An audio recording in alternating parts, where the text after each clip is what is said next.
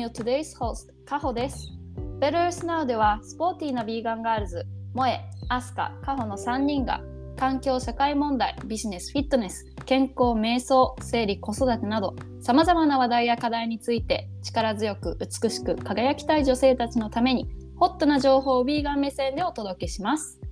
今日のエピソードは、私、カホと、 co-host であるビーガンガールズ、アスカの2人で、日本文化についてヴィーガン目線で話していきたいと思います。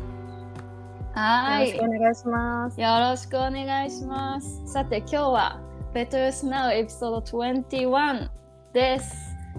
あすかさんお元気ですか？元気ですよ。やっと時差ボケのって。そうですよね。今アスカさん実はブラジルから収録してもらってます。やっと時差ボケ治って。そうそう、今こっちが7時、もう18分、20分、朝の7時なんですけど、うん。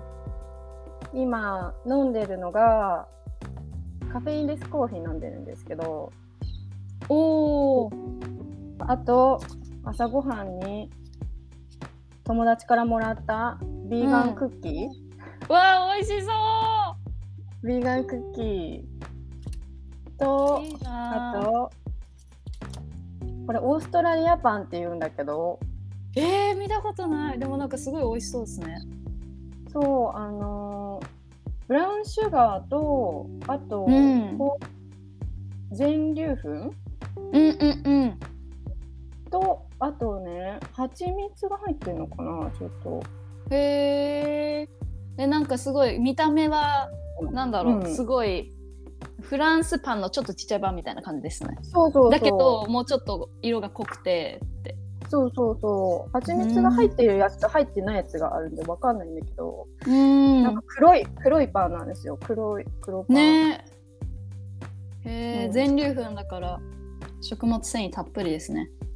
であのなんだっけ？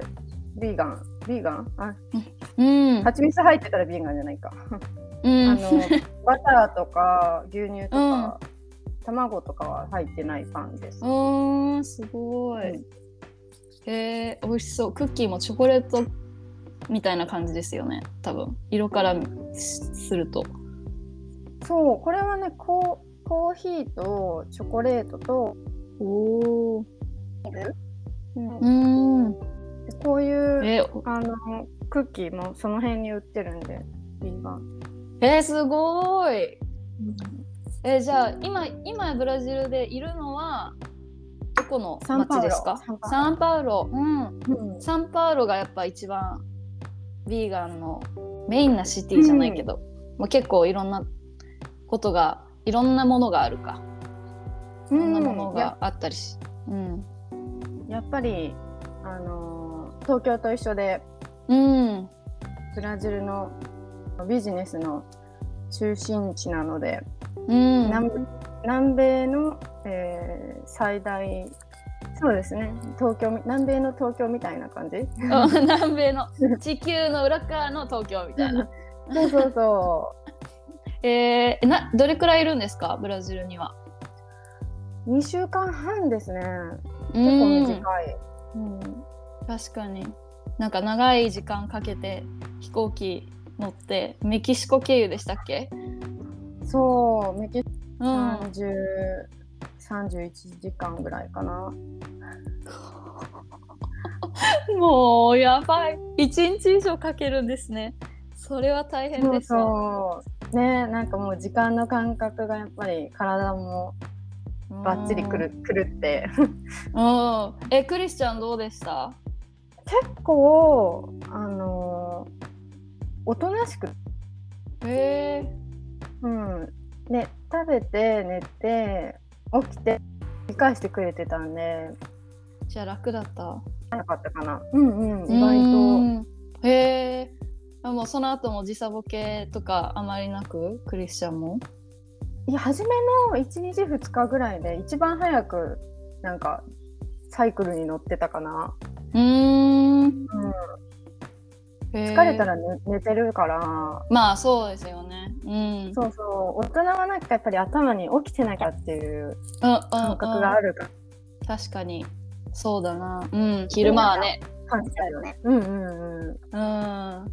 えー、じゃあそんな感じで今日はアスカさんブラジルからということで早速ちょっと今日のテーマに入っていこうと思うんですけど私は今スウェーデンから収録しててアスカさんブラジルから収録してるのでバッチリなトピックだと思います。今日はあのヴィーガンと日本文化についてちょっと話していきたいと思ってます。前回のエピソードとかその前のエピソードなどでも何回か話題にちょっと上がってきてる文化の話なんですけどなぜなんか日本にヴィーガンという選択肢が広がるのが遅いかとかなんか日本の文化の日本社会の問題点みたいのもちょっと私たちヴィーガン目線で徹底解説 徹底解説とかも言えないけど ちょっと深掘りしたいと思います。うん、じゃあよろしくお願いします。よろしくお願いします。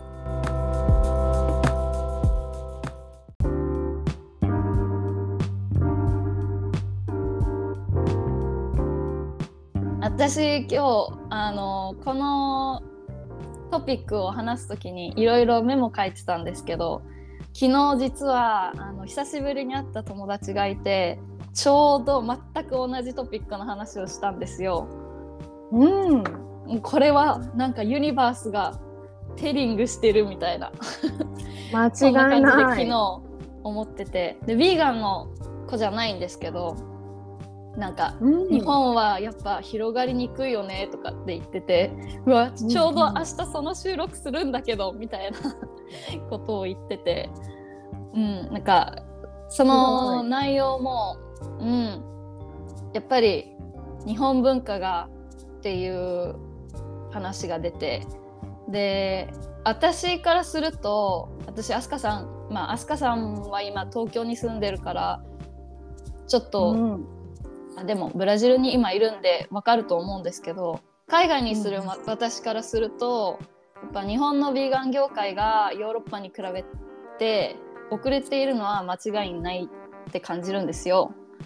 うん、だからといって、なんか全く進んでないというわけでもないし、まあ、毎回日本に帰るたびに確実にヴィーガン商品とかプラントベース商品は増えてるなとかって思うんですけどなんか問題は今社会で力を持つ人たちの世代かなとかってこの間あの日本に帰国した時に思って、うんがうん。そこら辺どう感じますか？そうですね。もうやっぱり日本って政治とかあとこう、うマスマス？メディアってすごく深いつながりがあって、日本って食育とかいう言葉があるけど、うん。あの教育とか、まあ、学校の教育のことを言ってるんだけど学校の教育だったりとか、そこにやっぱり深く紐づいてるんだよね。うん。うん、でやっぱり卵牛乳とか、うん。あのまあ、肉魚野菜穀物をバランスよく食べなさいっていうことを、もうあの物心ついた頃から、まあ、学校の学習の一環で勉強してくるからそれが絶対条件って思うんだよね子供って。うんでやっぱりそういうエビデンスとか自分でも調べられないしそうやって学校でテストで出てくるぐらいのレベルだから、うん。うん。やっぱり今の社会で力を持つ人たちが作り上げたものに沿って、うんうん、そうやって子供たち、まあ、子供の頃から教えられてるっていう背景からっていうのは、ありますよね。うん、うんなんかその教育の話が出たんでちょっとあの例を挙げたいんですけど私まだ中学校の時の家庭科の先生と連絡をまだ取っててこの間あの日本で講演した時も見に来てくださった先生なんですけど一回聞いたことあるんですよ。あの今今の中学校の教科書で例えば家庭科とかで気候変動と食についての勉強とかするんですかってなんか、うんあってもおかしくないじゃないですか今の状況を考えたらそういう情報が教科書の中に。でも、あの先生によるといやそんなことはあんまり触れてなくて気候変動があるとかっていうのはやっぱり理科のあの勉強とかでするけどなんかそこら辺の食についてとの関係みたいなそこら辺は触れないとかって言っててで面白かったのがえっと調理実習ってあるじゃないですか家庭科で。うんそれではやっぱりあの卵とか乳製品を使わないレレシピをみんなで作ることが多いらしいんですよ。えすごい。そうそれはなぜかっていうとアレルギーを持つ子どもたちが増えててみんながあの一緒のものをうん。何作るっていうのが家庭科の調理実習だからうん。そうなんか卵とか乳製品の入ってないものを作ったりとかするって言っててあーなんか使使わないその動物性の食材を使わない理由はアレルギーなんだって。でもうん。うんだからそそこはなんかちょっと一歩な気もするんですけどまあ理由が違うってだけで。でもやっぱりねその教育の過程でそういうことが全く言われてないっていうかそのダークサイドじゃないけど ダークサイドを書いてくれないみたいな、まあ、ダークサイド、ううんんダークサイドって言ったらダークサイドだけど、事実だからしょうがないじゃないですか。うんまあ、教育はあるなって思うのとあとは、うんななんかあのー教育で言うと私この間神戸のホテルに泊まった時にあのビーガンホホテルであの働いてる人たちがどビーガンはどういうものなのか全然知らなかったっていう話を前回したと思うんですけどかうん。そういう観点からするとやっぱりヴィーガンがどういうものなのかとか、ヴィーガンという選択肢は何が食べれて何が食べれないのかとかそういう情報はもう完全に社会的に、まあ、子どもたちだけじゃなくて欠けてるなっていう風な実感は私は毎回帰国して思うんですけど、ううん。ん。あしないと思う。うん、アスカさんの周りでそういうことあります？うん、あの私もちょうどあのブラジルに着いた時にうん。あの3日間ちょっと山の中でねちょっと休養してたんですけどあのちょうど友達のあのヘアスタイリストの子に会ったんです。へえバネッサちゃんって言うんだけど、うん。うん、その子はあの日系で、へえうん、あの日本に住んでたのね。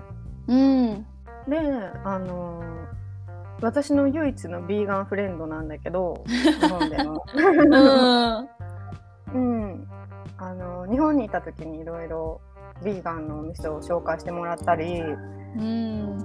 あのすごく頭のいい子でいろんなあのあうん、やっぱりそういうインクレシビティのことだったりとかすごく研究してる子なのね。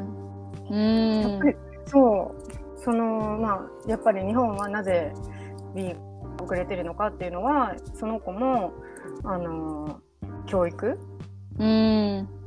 うん、日本の教科書ってあの、うん。やっぱりこう包みか隠してる、うん。うん。うん、でやっぱりその家庭科でアレルギーがない子も食べれるようにってレシピを作るんだけど、作るんでしょ？だけどそれってそれもインクルーシビティだしうん限られたインクルーシビティとかうん。やっぱりまだその男女平等だ、うん、そういう、まあ、子供も大人も平等だとかいろんな国ダイバーシティとかそういうもの自体が遅れてるあるんじゃないかって、うん。そのことも話してて、うん。ううんん。そそうですよね。うんまさに今社会であのそういったあのビーガンっていううん文化が遅れてるっていうのは、もうちょうど私たちも話してたところなんだよね。うーんなんか めっちゃタイムリーな話題ですね。うん、本当にまさにそうでその子はまあそういう理由で戻ってきた。ああうん、やっぱなんていうんだ文化的に合わなかったというかなんかなんだろう。遅れてるというか。そうだね。うん。いや自分たちが本当に楽しく過ごし、うん。過ごしていける場所。日本っていうのはやっぱり綺麗だし安全だし、うん。うん、でも安全なのはなぜかっていうと、まあ、決められたこともばかりだからやっぱり、うんまあ、安心感はあるんだよね。島国だし、ね、そうですね。うんうんううんんうんうん。だけど自分らしくいられるってどういう時だったりとか自分らしさってオリジナリティだから、うん。うん、やっぱりビーガンっていうのも選択肢の中の一つだし。うんうん。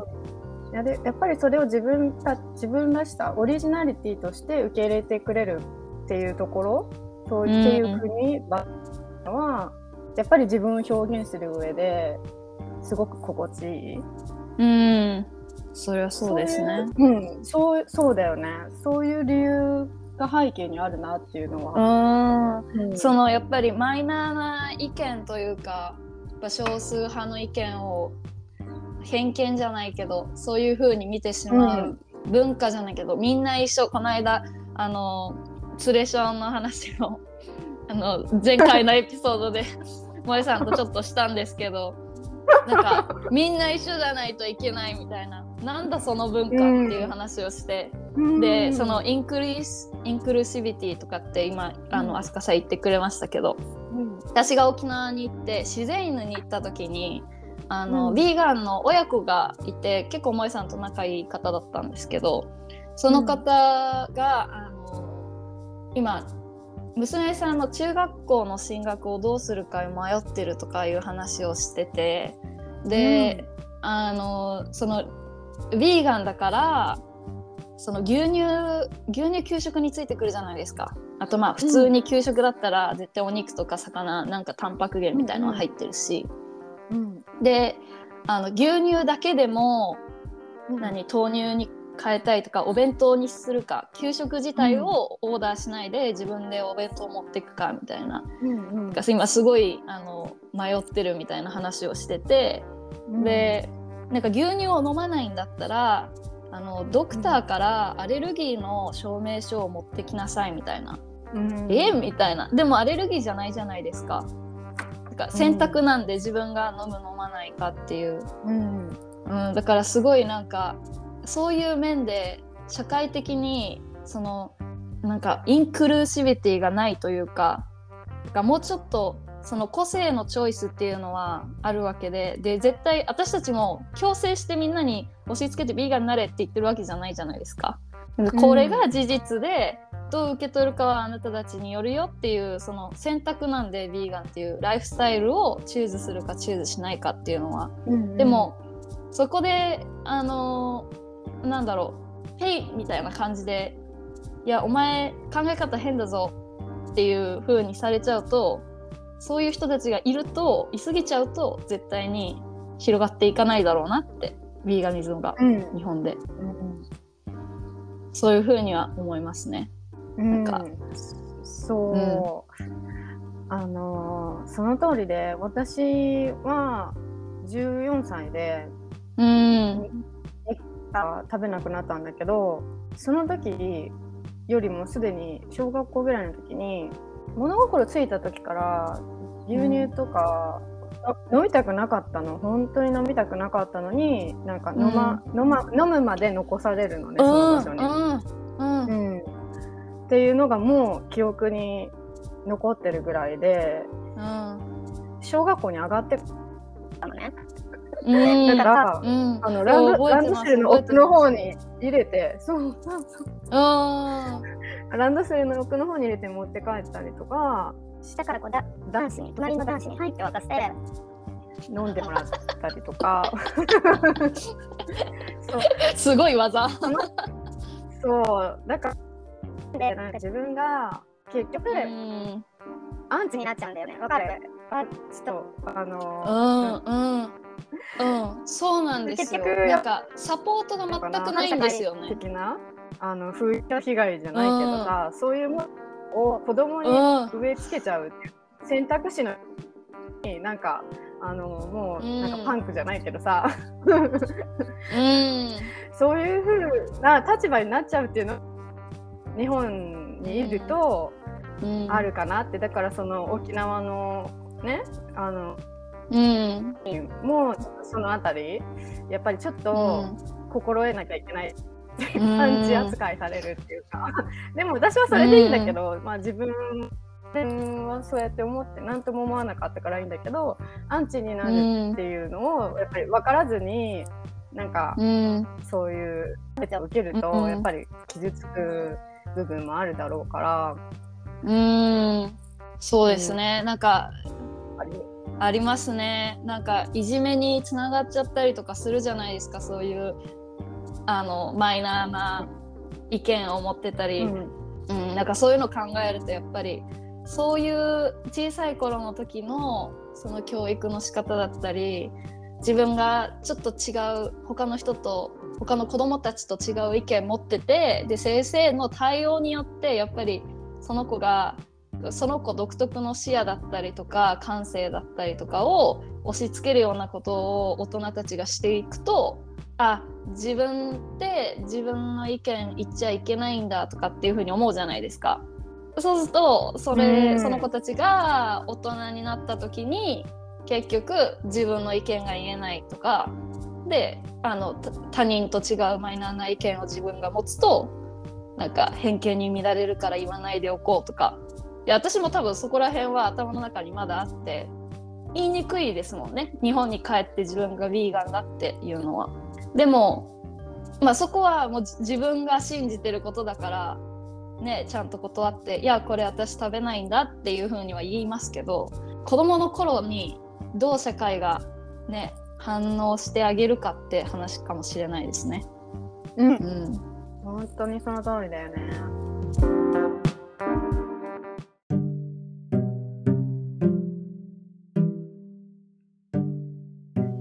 えー、と前回のエピソードで話した、えー、とアメーバニュースのピタの人が特集であのなんかヴィーガンの抗議についてなんかなんでやったのかみたいな感じでそうなんかインタビューされてた動画ですごい思ったのが、まあ、日本でもしあのヴィーガンを広めていきたいんだったらきっとその動物愛護の観点からヴィーガンを広めることって難しいだろうなってすごい実感したんですよ。なんか例えば、うん、いやいただきますって自分言ってるしみたいなことだったりとかあとはなんだろうあの私この間スポルテック行った時にも思ったんですけどいや私たちの牛はあの解放されて広いとこで住んでるしってでじゃあ私たちがあじゃあその牛さんたちあの牛乳をするの牛乳をあの出すのにどういうことされてるかわかるって、まあ、妊娠されてるよねって言って子供ってどうしてるの？みたいな。いや子供はあの親から話してで肉の方に売ってますとかっていう風に言ってて。いやそれかわいそうだと思わないの？みたいな。そう。なんかそういう風なかんなんか社会的な見方じゃないけど。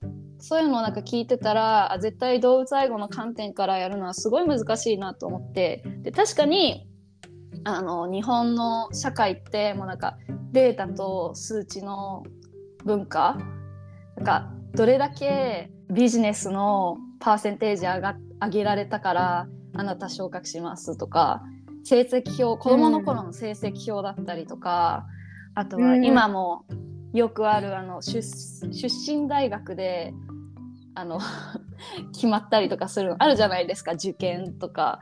なんかいろいろありますけどとりあえずなんか確かに。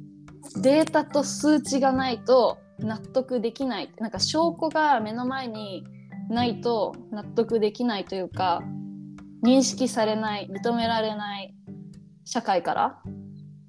うん。だからそれがなんかちょっと日本文化のいいとこでもあるっちゃあるけどヴィーガン目線からするとあ動物愛護があの原点じゃなくてやっぱりその地球温暖化の数値とかデータとかの方がきっと人の心には響くんだろうなって。悲しくないですか？本当だね。うん。うん。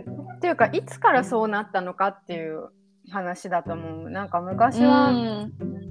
あの、摂取をしちゃいけないとか言って、小さい虫だでも殺しちゃいけないとか、うん。じいちゃんばあちゃんとか言ってたのに、うん。いつからそんな、で、と、うん。数値の文化に数値なんかに、ね本当だよね。うんなんかすごいロボット的な社会になり始めてるなってすごい思いますね。ううんん。でそれが多分資本主義だね。ね。そうそう。でそれが多分海外の人たちから見るとやっぱり日本人は真面目であのやることやって意見もしっかりしててとかっていう風に見られてますけど、でも実はなんかそういうこ文化にも裏側があってなんか人間味のない社会になってしまったりとかっていう風に思うんですよね。でなんかさっきあのちょっと私めっちゃこのトピック好きなんで言いますけど 男女平等って言ってくれたじゃないですか。うんあのでそのアメーバニュースのビデオでもうわこれだよ日本の社会とかって思って女性の方がもうめっちゃ低く見られてるんですよ。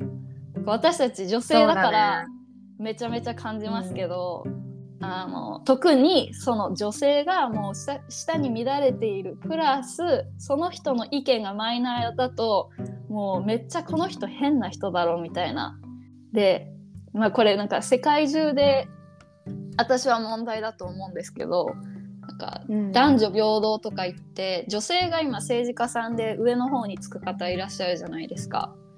あとはまあ、うん会社の社長とか。でもそのうん女性の方がどんなに上の位についても男性が上の位を占めてる業界だから男性みたいに考えたり行動しないと自分が生き延びられない環境になっちゃってると思うんですよ。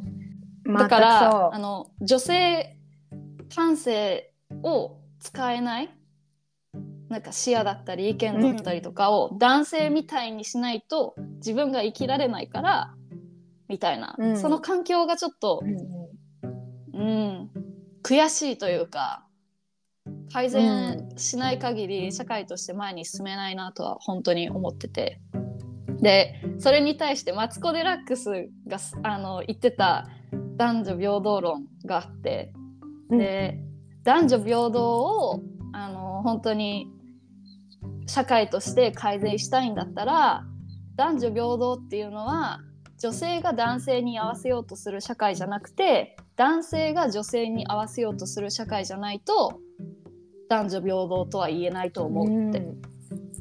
でこれってマジなんか「ほう!」みたいな感じでマツコ・デラックスいいこと言うなたまにはとかって思ったんですけどねどどう思います？なんかす数年まああの横浜で今だん、あのー日本で住まれてるアスカさんですけど。うん、やっぱりうん。じ自分も自分自身もなるべくトランスペアレントでいる。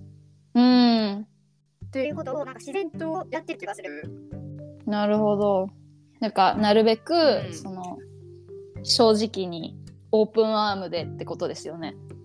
どっちかというとなんか男性よりでもなく女女性よりでもなくっていうことをうん。ややってると思う。うん。なるほど。いやなんか、うん。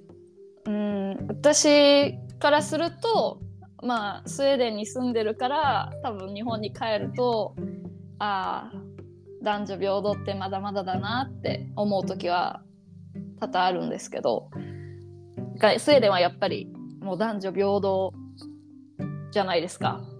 結構。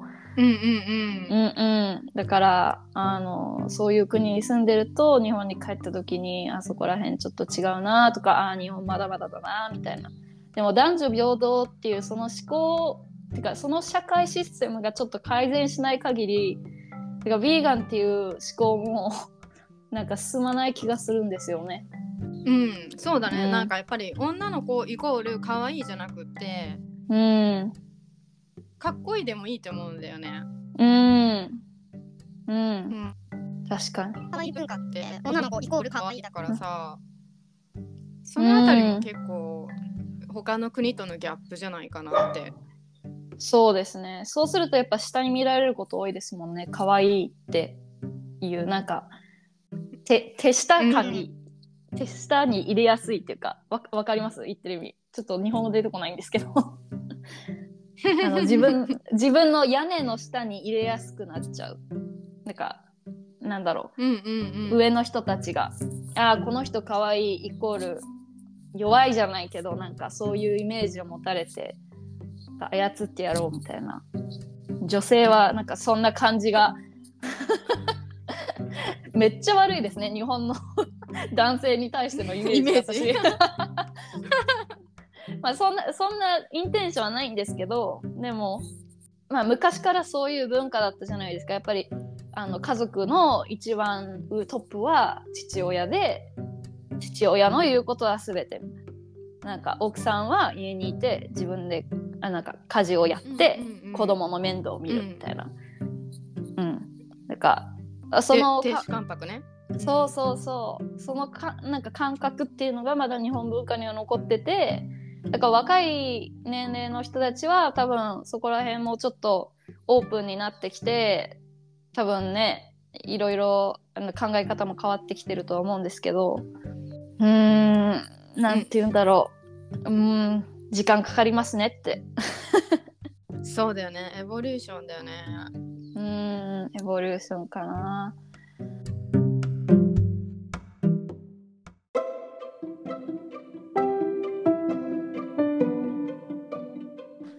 いやーなんか、うん、私もこれ台本書いてる時にいや問題点だけあの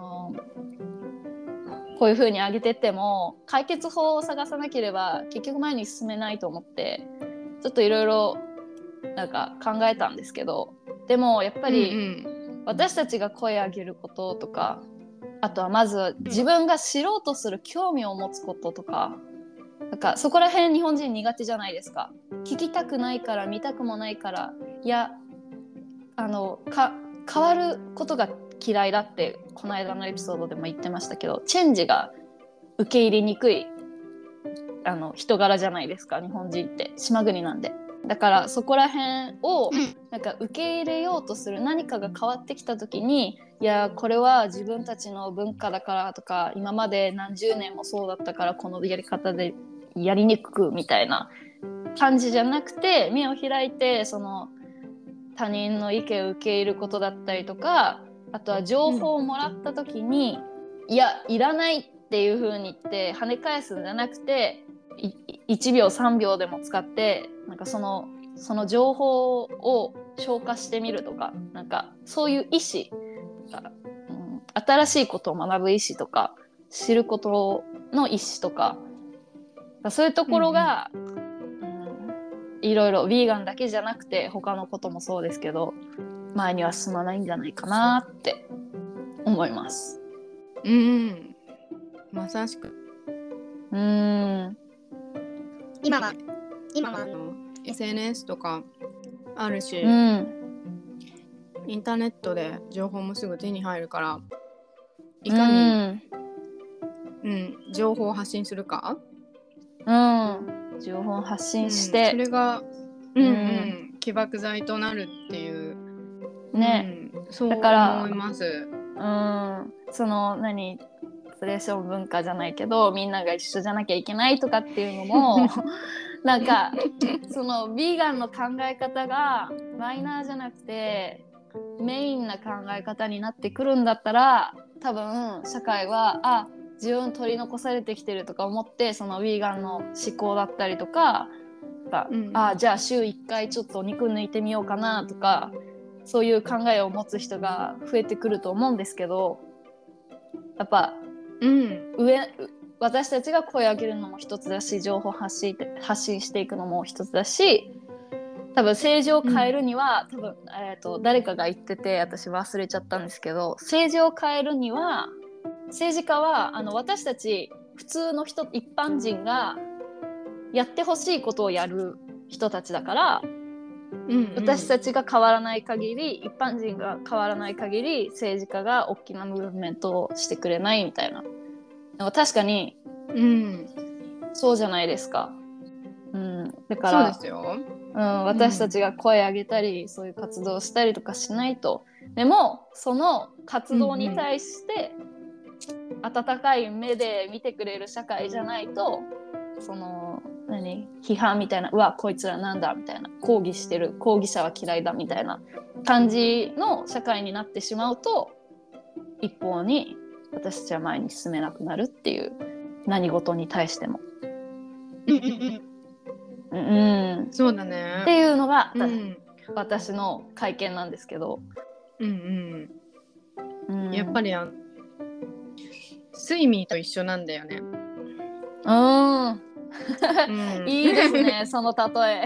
うん、そうそう。だからさ、やっぱりみんなこうやって発信して、同じ方向を向いてる人たちが日本中世界中にいるわけだから、うん、ダイレクションを一つにして、うん、そうすればちちっちゃい魚でも大きい魚になれるし、うん、この目にならないといけないよね。そうですね。うん、うん、大きな魚の目になってそうすればみんなでどんどん大きくなれるし、うん、ね。変わっていけるよね。うん、勢力も強さも増していくし、うんうん、うん、なんか一人一人が小さいことをやっていくって感じですよね。うん、そうだよね。うん、うん、スイミーの話、スイミー。久しぶりに聞いたわ。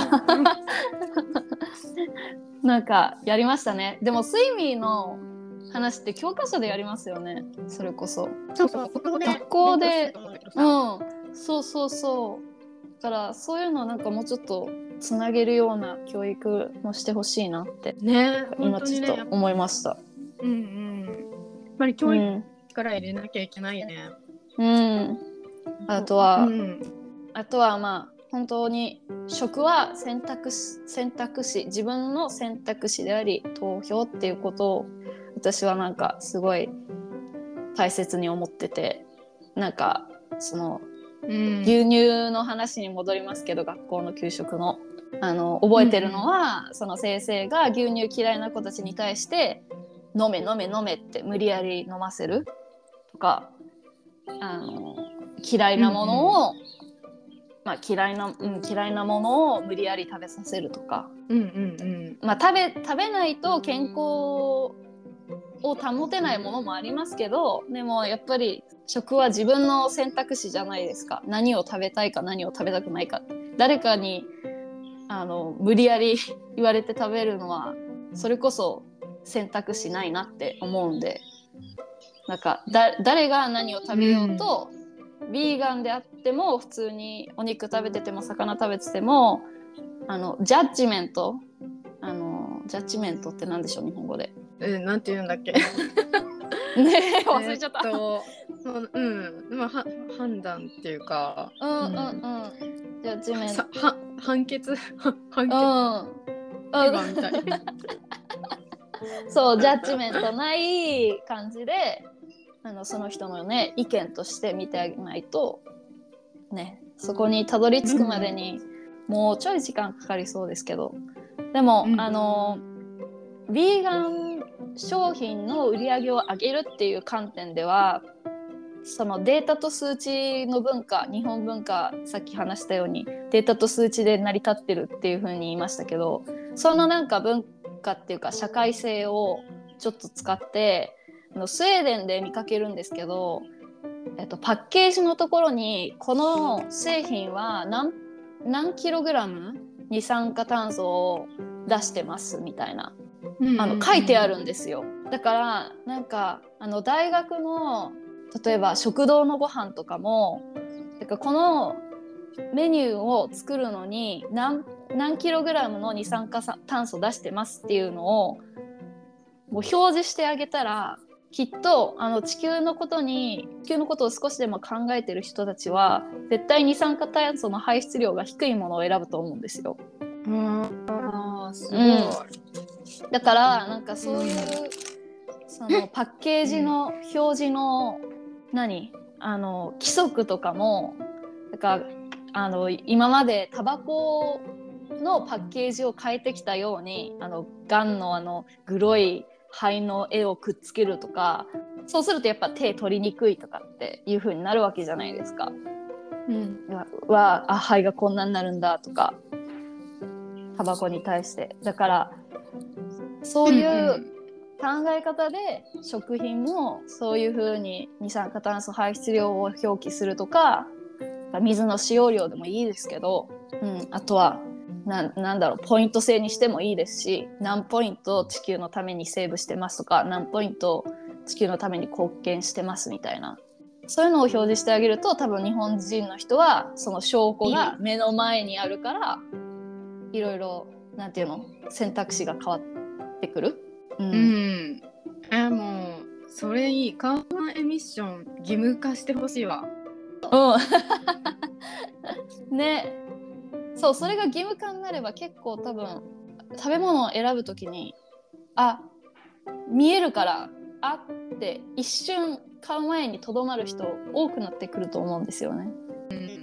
うん、本当だね。タバコと本当一緒な感じにすればいいよね。これを食べ続けると10年後なんかあの大こ大洪水が起きる確率何パーセントみたいな。うん、そうそうそうそう。もうそこまでそこまで書いちゃっていいからみたいな。うん、なんかそうそうでもしないと多分みんな行動に移さない気がして。うんうん。そうそう。食と気やっぱりつながらないから。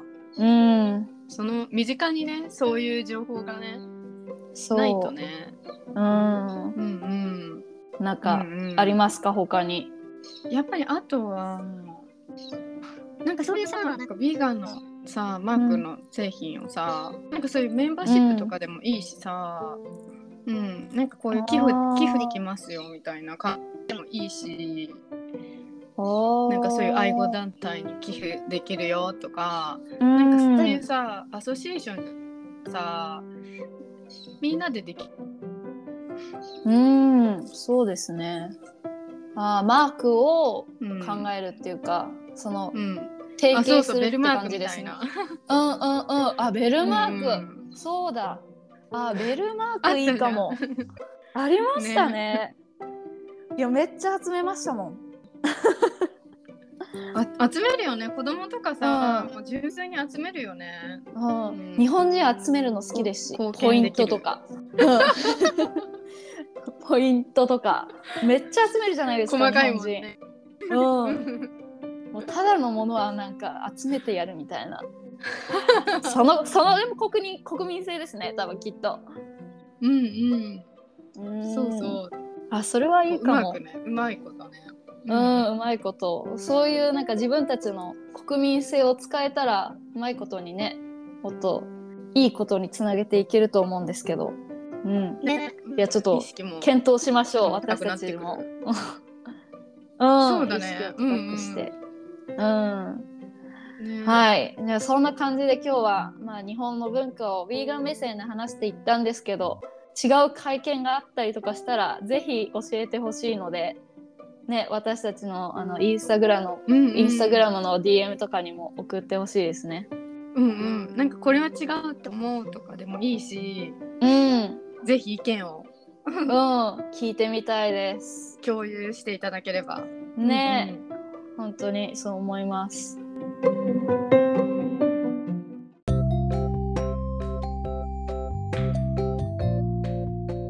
ではここでベトルスナウによるプチ耳寄り情報脳の片隅の時間ですこのコーナーでは毎週聞いてくれている皆さんが知って得するビーガン情報を短くまとめてご紹介しますはい今日は、えー、とちょっとインスタグラムでプラントベースドニュース何回もあのエピソード内に出てきてるアカウントなんですけどそこでちょっと見つけた面白い動画の例えをちょっとアスカさんに参加してもらってやっていきたいと思います。でそのあ緊張しないでください。なんかテーマは地球上に生息する哺乳類のうち何パーセントが野生動物だと思いますかっていう質問です。地球上に生息する哺乳類のうち何パーセントがうん。野生動物だと思いますか？うわーそんなの考えた。うん。え三結構三三択とか？いや、ズバリ言ってください。えー、ヒントヒント。ヒントですか？ヒントは、うん。めっちゃ私も口が開くぐらい低かったです。えー、1割？じゃあ。1割でもないです。10%でもないです。嘘うん。一桁なんですよ。ない。そう、えーや野生動物、うん哺乳類のうちなんと4%が野生なんです。えじゃあ人間は哺乳類哺乳類ですけど人間は何パーセントと思いますか？ー、えー、何パーセント？うん。それもヒントは？ヒントはうーん半分よりは低いです。えー、なんだろう3割くらいいるの？もしかして地球上3割。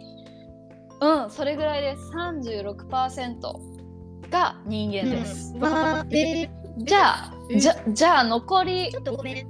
うんちょっと多めです。じゃあ残りのうん。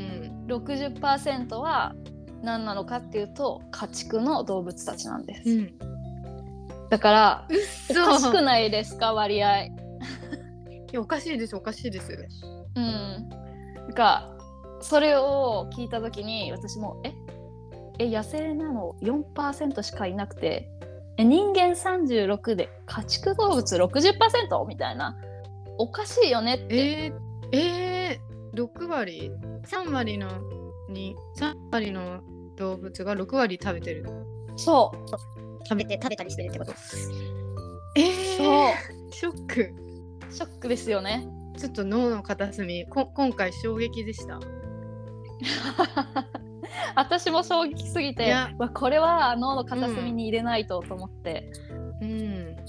それこそ勉強するべきだよね。なんかちょっと自分が恥ずかしい。うん知らなかったみたいな、うんうん。私もそう思います、うん、だからその3割の哺乳類が6割のうん哺乳類を食べてるっていうこと考えるとちょっとおかしいなって、うん。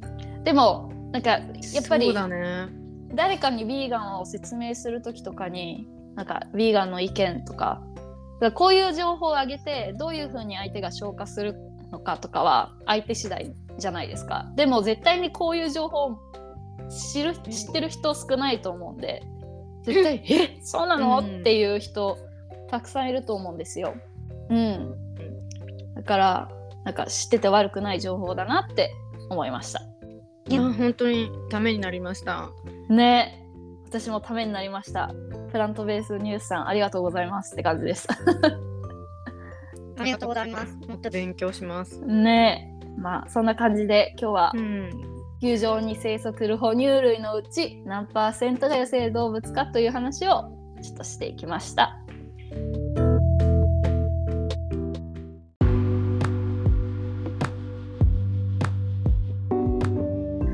さて、ベタースの今日は21回目の放送でした。あすかさん、今日はたくさんの意見ありがとうございました。ありがとうございますありがとうございました。いや、じんわりきますね。日本まだまだだなっていうのが。社会とか教育とかそういう、結構ディープな話になりましたねなりましたね。なんか、もっともっと話していけば、もっともっと話は出てくるんでしょうけど、まあ今日はここら辺にして、ね、またあのリスナーさんからの意見をもらった時にもうちょっと深掘りできたらなと思ってます。質問や感想、テーマのリクエストなどあれば、ぜひこちらのメールアドレスに送ってください。メールアドレスは betterearthn.gmail.com です。インスタグラムや Facebook、Twitter などの SNS でのシェアも大歓迎です。シェアするときは、ハッシュタグ BEN、ハッシュタグ BetterEarthNow、ハッシュタグ BEGAN、ビーガンの美の字は漢字で美しいという字、ガンはローマ字で GAN です。よろしくお願いします。また、Better Now は Spotify、Google Podcast、Apple Podcast、Amazon Music など各ポッドキャストプラットフォームで配信中です。より多くの人に聞いていただけるように、フォローや番組登録もぜひよろしくお願いします。